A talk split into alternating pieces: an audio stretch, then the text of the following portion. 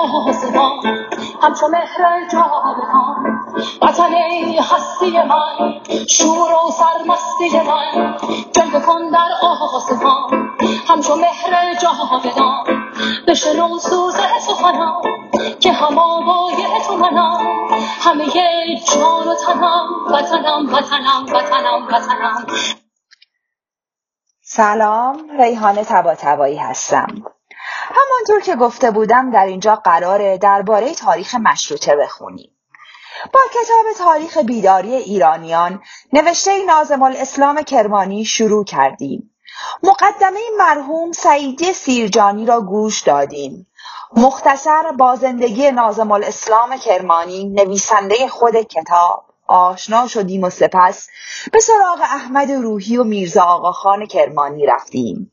درباره واقعی رژی یا همان جنبش توتون و تنباکو خواندیم و با بخش هایی را به نظرمان که مهمتر آمد بیشتر در موردش صحبت کردیم. سپس سراغ زندگی سید محمد تباتبایی، سید جمال اسدآبادی و میرزا رضای کرمانی رفتیم و حال می‌خواهیم زندگی ناصرالدین شاه، مظفرالدین شاه، مستشار دوله، سپه سالار، ملکم خان و چند نفر دیگر را به کوتاهی مرور کنیم. خب اول سراغ زندگی ناصرالدین شاه میریم. ناصرالدین شاه طولانی ترین سلطنت را در بین پادشاهان قاجار داشت. او پنجاه سال سلطنت کرد و طی این پنجاه سال ایران فراز و فرودهای بسیاری رو پشت سر گذاشت. هم اصلاحاتی صورت گرفت و هم اصلاحاتی با شکست مواجه شد. بهترین دوره ناصرالدین شاه را همه دوران امیر کبیر می‌دونن. یعنی دوران صدارت عزمای میرزا تقی خان امیر کبیر. چرا که او تمام تلاش خود را برای انجام تغییرات و اجرای اصلاحات به کار بست و در واقع پس از قتل او در زمان طولانی اصلاحات متوقف شد تا دوره مشیر و و سپه سالار اعظم که اندک اصلاحاتی صورت گرفت. اما بیشتر دوران ناصرالدین شاه با خرابی ها و دست دادن سرزمین هایی همراه بود و بیشترین قراردادها نیز در زمان ناصرالدین شاه بین ایران، روس و انگلیس بسته شد. در زمان ناصرالدین شاه افغانستان به طور کامل از ایران جدا شد. البته به نظر من شاید چاره ای هم برای این کار نبود چون انگلستان دست روی جنوب گذاشته بود و شاه شاه ناتوان چاره ای جز انتخاب نداشت. او جنوب را برای خود یعنی برای ایران برداشت و افغانستان را داد که در واقع به نظر من اینکه انقدر به ناصرالدین شاه یا حتی فتلی شاه و اینها ایراد گرفته میشه که چرا افغانستان رو دادی یا چرا ترکمانچای بستی و گلستان را بستی و غیر و زالک خیلی امروز معنایی نداره یا شاید کمتر معنا داشته باشه. درسته که همه این به دلیل بیکفایتی و نادانی پادشاهان قاجار رخ داد و همچنین عدم آگاهی از اوضاع ایران و ناگاهی مردمانش. اما به هر حال باید اون اوضاع و احوال اون زمان رو هم بررسی کرد و دید چه اتفاقهایی منجر به این شد که شاه ایران هرات رو بده تا جنوب ایران رو نگه داره. و یا چی شد که فتلی شاه مجبور به امضای قراردادهایی چون ترکمانچای گلستان شد؟ در واقع اصری که در ایران از حمله مغلها آغاز میشه که باعث میشه کم کم از دوران طلایی فاصله بگیریم و رو به زوال بریم و باید با اصری که در همان زمان در اروپا قرون وسطا پشت سر گذاشته میشه و وارد پیشرفت و ترقی میشه رو با هم مقایسه و بررسی کرد. ما از حمله مغلها به ایران کم کم وارد دوره زوالمون میشیم. و فقط یک دوره طلایی در زمان عباس شاه در دوران صفویه رو داریم و این زوال شدت بیشتری به خودش می‌گیره. در حالی که اروپایی ها اون زوال رو پشت سر گذاشتن و برخلاف ما که دوران طلاییمون رو پشت سر گذاشتیم وارد دوران طلایی و پیشرفتشون شدن. و خب ایران حمله اف... حمله اقوام مختلف حمله افغانها به خصوص بعد از مرگ شاه عباس اتفاقهایی که میفته انحطاط سفریه و تاخت و تازها و افشاریه و زندیه و غیره و غیره. سرزمینی که به قاجارها می‌رسه یک سرزمین ویران بوده که حالا آقا محمد خان تلاش می‌کنه با تمام اون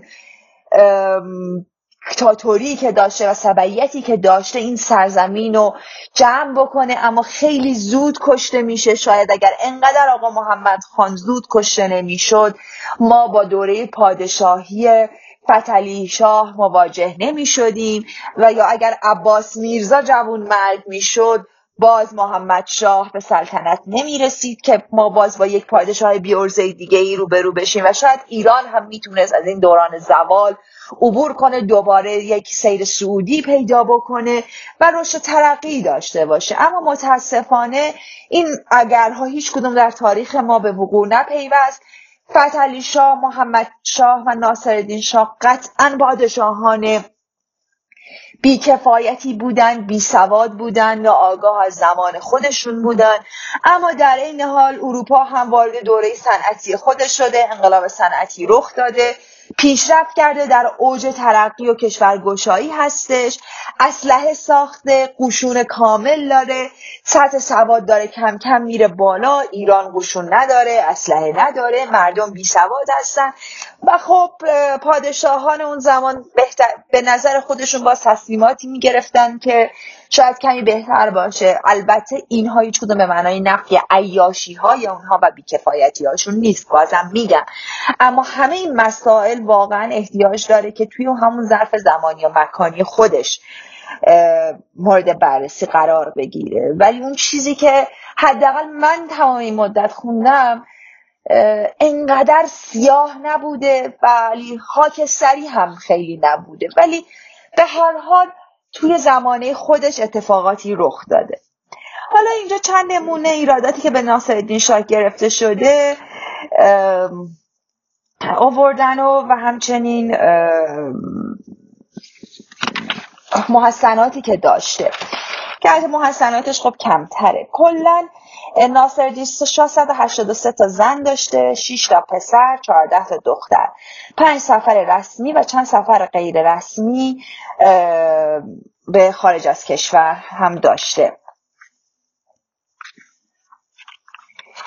بعد در مورد ناصر شاه ایراداتی که حالا نویسنده توی کتاب نوشته اولا دو تا ایراد اصلی رو بهش گرفته. یکی ترک معاهده سوق اسکری ناپلونه که البته من نمی‌دونم چرا اینجا نویسنده میگه ناصرالدین شاه زیر پا گذاشت در حالی که این ناپلون بود که سری چرخید و با روزها قرارداد امضا کرد و ایران بیار و یاور موند و مجبور شد بره تو دامان روزها و یکی هم چشپوشی از حقوق خودش در افغانستانی که میگم من بالاترم گفتم به نظرم نمیشه خیلی قاطع در این باره نظر داشت. اما از جمله چیزهایی که می نویسه نویسن در مورد پادشاه اینه. یکی از معرخین این پادشاه را عالم بیعمل می نویسد در پنجاه سال سلطنت آنچه تصدیق شده 83 مقابلات تجاری و سیاسی و سرحدی و امتیازی با دول و اتباع خارجه بست. در جمعی آنها ایران مقبون گردید. 35 از آن مقابلات و امتیازنامه ها به قوت رشوت و اخذ پیشکش چشمسته به سحر رسید که من, که من جمله امتیاز رژی و, رژی و بانک شاهنشاهی انگلیس و روسی و اجازه تعمیر راهن شوسته که مزارش بر هر زیحسی پوشیده نیست. البته من واقعا نمی‌دونم چرا باید تعمیر راهن شوسته ضرر داشته باشه؟ قبول. انگلیس ها این راهن و احداث راه ها رو برای این انجام می‌دادن که خودشون بتونن نیروهاشون رو به موقع برسونن و ببرن و بیارن. اما به ما مهندس و آدم کاربلدی نداشتیم که بخواد بیاد حالا برامون راهن درست کنه یا راه شوسه. بالاخره همین راههایی که اون موقع ساخته شد موند روز به روز بهتر از قبل شد دیگه. وگرنه ممکن بود همون ما تا سالها نداشتیم. یعنی نمیشه صفر و صدی به این مسائل نگاه کرد. ممالکی که در عهد سلطنت این پادشاه رسما از ایران موضوع شد از این قرار است. افغانستان تمام. نصف از خاک خراسان. سیستان قائنات مرف سرقس مسقط و عمانات و ترکمان تمام 173 قطعه از جزایر و سواحل خلیج فارس و دو سلس از بلوچستان و نیز به سرحدات آذربایجان و گیلان و مازندران و استراباد و کردستان هم از همسایگان خیلی تجاوز شد.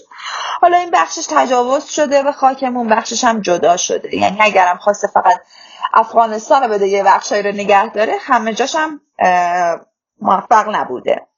یکی دیگه از خسارات بزرگی که نویسنده معتقد زمان سلطنت این پادشاه به ایران وارد شده شهادت میرزا خان امیر نظام عطابک اعظمه که اگر واقعا زنده میمون شاید سرنوشت ایران واقعا به شکل دیگری رقم می‌خورد. اما نکته جالب اینه که ناصر شاه زبان فرانسه می‌دونسته حالا ترکی رو که قطعا می‌دونسته اهل شعر و شاعری بوده آدم باسوادی بوده و آدم بیسوادی نبوده. و خیلی جالبه. و اینکه در میگن گفته این که در پنجمین سالگرد جشن تاجگذاریش هم کشته شد. میگن که تصمیم داشته یعنی از چند روز قبلش می‌گفته که این پنجاه سال به قفلت گذرونده و تصمیم داشته تازه از پنجاه سال دوم اصلاحات اساسی رو در ایران شروع بکنه. الله اعلم. از جمله محسناتی که نویسنده براش شمرده این هاست ایجاد مدرسه دارالفنون در تهران که البته خب این با نظارت کامل و توصیه کامل امیر کبیر بود. نشر علوم عالیه ایجاد مریضخانه و دواخانه تصهیب گنبد متحر سرمنرای ایوان طلای مشهد مقدس تصهیب گنبد حضرت عبدالعظیم ایجاد تلگرافخانه ایجاد زرابخانه یا چرخخانه ایجاد چراغگاز ایجاد پستخانه چرخ بخار در قوزخانه کارخانه توبریزی، بارود کوبخانه یا چرخ بخار، کارخانه فشنگسازی، کارخانه سازی، ایجاد دایره پلیس، سربازخانه ها در شهرها، نظم اساکر و ترتیب آنها، بنای قلعجات در سرحدات، بنای مجمع صنایع، ترقی در نسج حریر و غیره. ترقی در شال کرمان بنای ابنیه متعدده در بلاد و شوارع عام به جهت رفاهیات آبرین. ساختن راهها در اغلب بلاد که غالبا مسالک سعبیه را سهل کرده. انکشاف بعضی از معادن ایجاد مجلس شورای دولتی تعیین وزارتخانه های مرتبط و دار تباعه و ایجاد روزنامه در ایران. البته اینها واقعا بخشیش در زمان مشیر و دوله و سپه سالار بوده. یعنی باز هم صدر اعظم های مسلح اصلاحجو که چشم ترقی ایران داشتند این مسائل رو پیگیری کردن. نه شخص خودش را و خیلی نکته جالب اینه که در مقابل این صدر اعظم ها هم معمولا روحانیت دوگمندیش و افراد زینفوز در دربار و اینها خیلی سر و صدا به پا کردن و خیلی مشکل ایجاد کردن و بارها باعث ازل این صدر اعظم ها شدن. یعنی بعد از امیر کبیر هم باز ما دو صدر اعظم خوب در عهد ناصری داشتیم. اما متاسفانه تمامی از خواهان روحانیت دوگمندیش و افراد درباری که نمی‌خواستن این اتفاقها بیفته و حتی روزها به خصوص مانع از کار این صدر اعظم ها شدند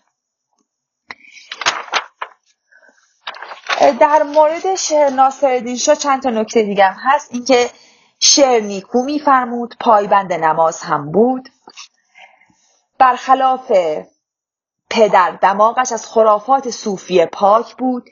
خیش را دیپلمات جلوه می‌داد. از تاریخ بی اطلاع نبود. عربی فارسی ترکی و فرانسوی می‌دانست. اینجا وقتی میگن فارسی می‌دانست یعنی فارسی ادیبانه می‌دانسته نه فارسی محاوره که خب همه افراد باهاش حرف می‌زنن. نیکو تیر میانداخت چهار مسافرت نامه با قلم خود نوشت.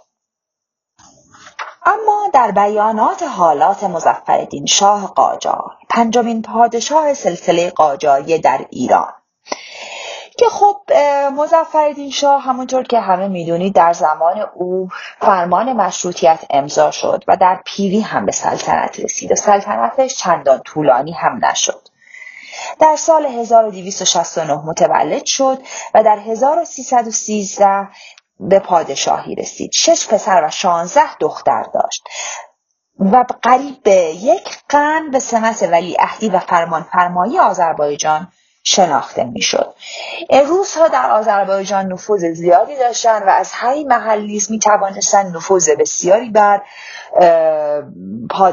ولیعهدهای قاجار داشته باشند که خب این نفوذ و روی ولیعهد مزفردین شاه هم داشتن اما خب اون تونست تا حدی هم فارغ از این نفوذ رفتار کنه. و اونطور که در کتاب اومده در ایام ولیعهدی دعوای اصلاحهایی و حریت پسندی میفرمود. اما در مجموع لحاظ جسمی حال خوبی نداشته هیچ وقت و طبیبان هم خیلی امیدوار به ادامه او و خوشبختی سلطنتش نداشتن. او با امین سلطان به تهران اومد و به کمک اون تونست کسانی که مدعی پادشاهی بودن کنار بزنه. بالاخره برادران زیادی داشت اموزاده هایی داشت. ولی طبق قانونی که در قاجار بود از یک طرف ولیعهد باید حتم یعنی ولیعهد و پادشاه حتما باید از ایل قاجار می بودن یعنی مادرشون هم باید از شاهزادگان قاجاری می بود. و دوم اینکه بالاخره این از اول چون به ولیعهدی انتخاب شده بود اینا شانس بیشتری داشت. با وجودی که آدم ضعیفی و اینا هم بود تونست مدعیان اصلی سلطنت مثل زل سلطان حاکم اصفهان که فردی بسیار خونخوار هم بود و کنار بزنه. و پادشاه بشه. برای پادشاهیش هم برای اینکه بتونه تاجگذاری کنه قرض زیادی از انگلیس ها و اروپایی ها گرفتن سریعا هم عاشق سفر به اروپا بود. سریعا آزم سفر می‌شد. برای همین همیشه خزانه ایران در زمان او خالی بود. شاهزاده این و دولم یکی دیگه از وزرای او بود. وزیر خیلی بسیار مستبدی هم بود و در واقع همین عین و دوله و رفتارهاش او و امین سلطان بود که منجر به بروز مشروطیت شد. در مورد مظفرالدین شاه گفته میشه که پادشاه شخصا با آن همه تعلیم و تربیت دارای هیچ علم نبود و از اطلاعات سیاسی و تاریخی و غیره که لازمه جهانداری است بی بهره بود. و از این رو مالبینی و عاقبت اندیشی حتی برای خود و اخلاق خیش هم به خاطرش خطور نمی‌کرد. اگرچه مانند جدش محمد شاه موهوم پرست نبود ولی دماغش مانند پدر از خرافات صاف و پاک نبودی شوق بسیار به گریه داشت و حکایات غریبه در این باب ذکر می نمایند. این پادشاه خیلی بزال و منتها درجه جوان بود و از اقتصاب اموال رجال متمولین مملکت و قتل نفس برخلاف پدر اجتناب می کرد. خلاصه اینکه در زمان این پادشاه فرمان مشروطیت به امضا رسید. نویسنده یک شرح مختصری هم در شرح حال میرزا حسین خان سپه سالار داره. میرزا حسین خان سپه سالار یکی از اشخاص بزرگ ترقیات ایران بوده. یعنی این فرد بعد از امیر کبیر شاید بیشترین نفوذ رو در دربار به عنوان صدر اعظم داشت و به شدت دنبال ایجاد ترقی و ایجاد اصلاحاتی در ایران بود. اما او برخلاف امیر کبیر این کار را در راستای همکاری با دول غربی خصوصا انگلستان می‌دید و زمان او چند تفاهم نامه با انگلستان بسته شد که خب اکثرش هم با مخالفت علما مواجه شد و تقیان هایی هم در این باره شد. چند بار تکمیل شد چند بار از شد و چند بار به کار بازگشت. در کل باید در مورد اون این فرد بیشتر خوند و بررسی کرد که من در این کتاب خیلی کمه و چون نمی‌خوام کتاب در کتاب بشه تصمیم گرفتم وقتی به مجموعه کتاب های فریدون آدمیت اندیشه ترقی نهضت مشروطیت در ایران و این مجموعه کتاب هاش رسیدیم که هم در مورد میرزا ملکم خان توضیحات مفصلی داده هم در مورد سپه سالار در مورد این دو فرد اونجا بیشتر حرف بزنم. به اختصار همین که سپه سالار میرزا ملکم خانم اون به ایران دعوت کرد در زمان او کتاب ها و نوشته های زیادی در خصوص قانون اجرای قانون و حکومت قانون داریم. خود سپه سالار اعظم هم به شدت نسبت به این موضوع حساس بود و بارها در مورد قانون صحبت کرده بود. و خب در همین دوره هم هستش که ما می‌بینیم که مجلس وزرا تشکیل میشه چند وزارت خونه تشکیل میشه و یک نظم و ترتیبی کارها پیدا می‌کنه که خیلی مهمه. و فکر می‌کنم اونجا باید بیشتر در موردش بخونیم و بدونیم. و اما میرزا ملکم خان. همونطور که گفتم در مورد او هم باید در کتاب های فریدون آدمیت بیشتر حرف بزنیم و در موردش بدونیم که حتما بعد از این کتاب من سراغ اون میرم چون خیلی مهمه کتاب های فریدون آدمیت. در واقع اونها نشون میده که اندیشه مشروط خواهی و ترقی خواهی در ایران از کجا پدیدار شد و چطور به مشروط رسید. و ولی حالا فعلا به اختصار در مورد اون چیزی که نویسنده در مورد میرزا ملکم خان گفته انجام بسنده می‌کنم. به خصوص که میرزا ملکم خان در طول حیات طولانی خود منشأ خدمات بسیاری بود و البته در موردش زد و نقص هم فرارونه در کتاب های معاصر که از نظر من میشه گفت کتاب های تاریخی حکومتی بیشتر به او به عنوان جاسوس انگلیس و ایادی غرب و عامل فراماسونری صحبت میشه. در حالی که اون یکی از پیشگامان قانونخواهی و آزادی خواهی در ایران بود و به قول نویسنده اول کسی است که تخم قانون در این سرزمین را کاش چنان که میرزا ملکم خان به میرزا ملکم خان قانونی معروف گشت. نویسنده میگه تلگراف را او در ایران دایر می‌کند و در امور وزارت خارجه رسم تحریر را به اسلوب تازه در میآورد. در اوایل سلطنت ناصرالدین شاه مشارع الیه مجلسی در تهران تشکیل داد و نام آن را فراموشخانه نام نهاد. گفته میشه این فراموشخانه همون فراموشخانه فراماسونریه و در واقع به همین اساس هم بعضی ها میرزا ملکم خان را از بنیانگذاران فراماسونری در ایران می‌دونند ولی بعضی از هم اسرانش هم از جمله همین نویسنده این کتاب معتقد هستند که این فراموشخانه به معنای فراموش از اون نام گرفته شده ولی به معنای اون فراموشخانه ای که در فراماسونری بوده نیست. نام ها یکیه ولی در واقع این یک محفل آزادی خواهی بوده و هیچ ارتباطی با اون فراموشخانه ها نداشته. نویسنده میگه خاص و توسط این مجلس اتحاد کاملی بین ارباب حل و عقد اندازد و نفاق را که میان ملت و بین درباریان است مرتفع سازد.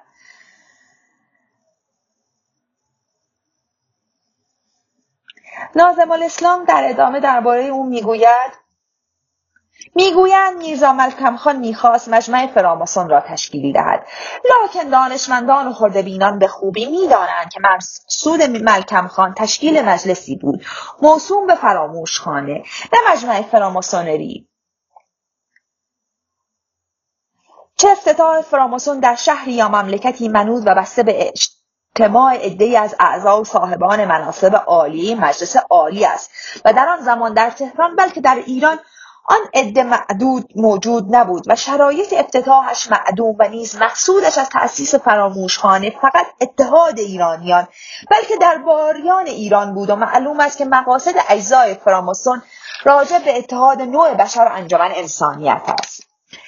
یک نکته دیگری که نویسنده باز مطرح می‌کنه در مورد ملکم خان اینه که او بارها می‌خواسته آیت الله صادق تباتبایی پدر سید محمد تباتبایی را ملاقات کنه که او به پاری از ملاحظات اجازه نمی‌داده تا بالاخره میرزا ملکم خان سرزده به او وارد میگرده. ساعتهای طولانی بحث می‌کنن و از آن زمان سید صادق و پسرش سید محمد وارد راه آزادی خواهی می‌شوند و همین دلیل هم که گفته میشه که سید صادق و سید محمد پسرش فراموسونری بودن.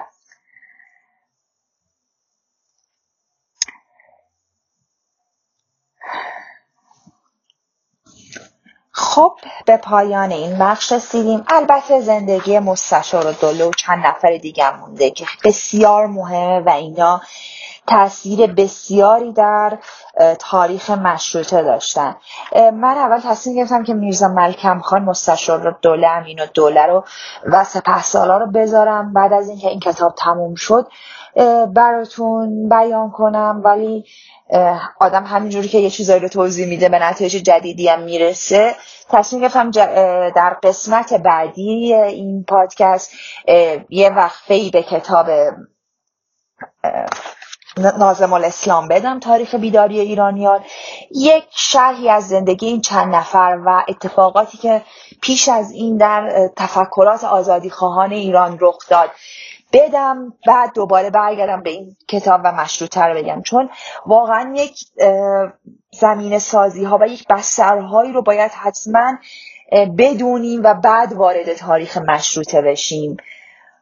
برای همین دفعه بعد یه گریزی به کتاب دیگری خواهیم زد و بعد دوباره برخواهیم گشت روی تاریخ بیداری ایرانیان. خیلی ممنون که همراهی می‌کنیم. تا قسمت بعدی. خدا نگهدار. بشنو سوز سخنم که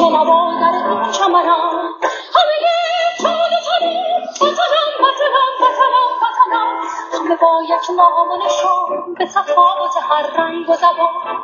همه با یک نام و نشان به تفاوت هر رنگ و زبان. همه شاد و خوشونن می‌زنن به سلامت ایران جوان. به سلامت ایران جوان به سلامت ایران جوان.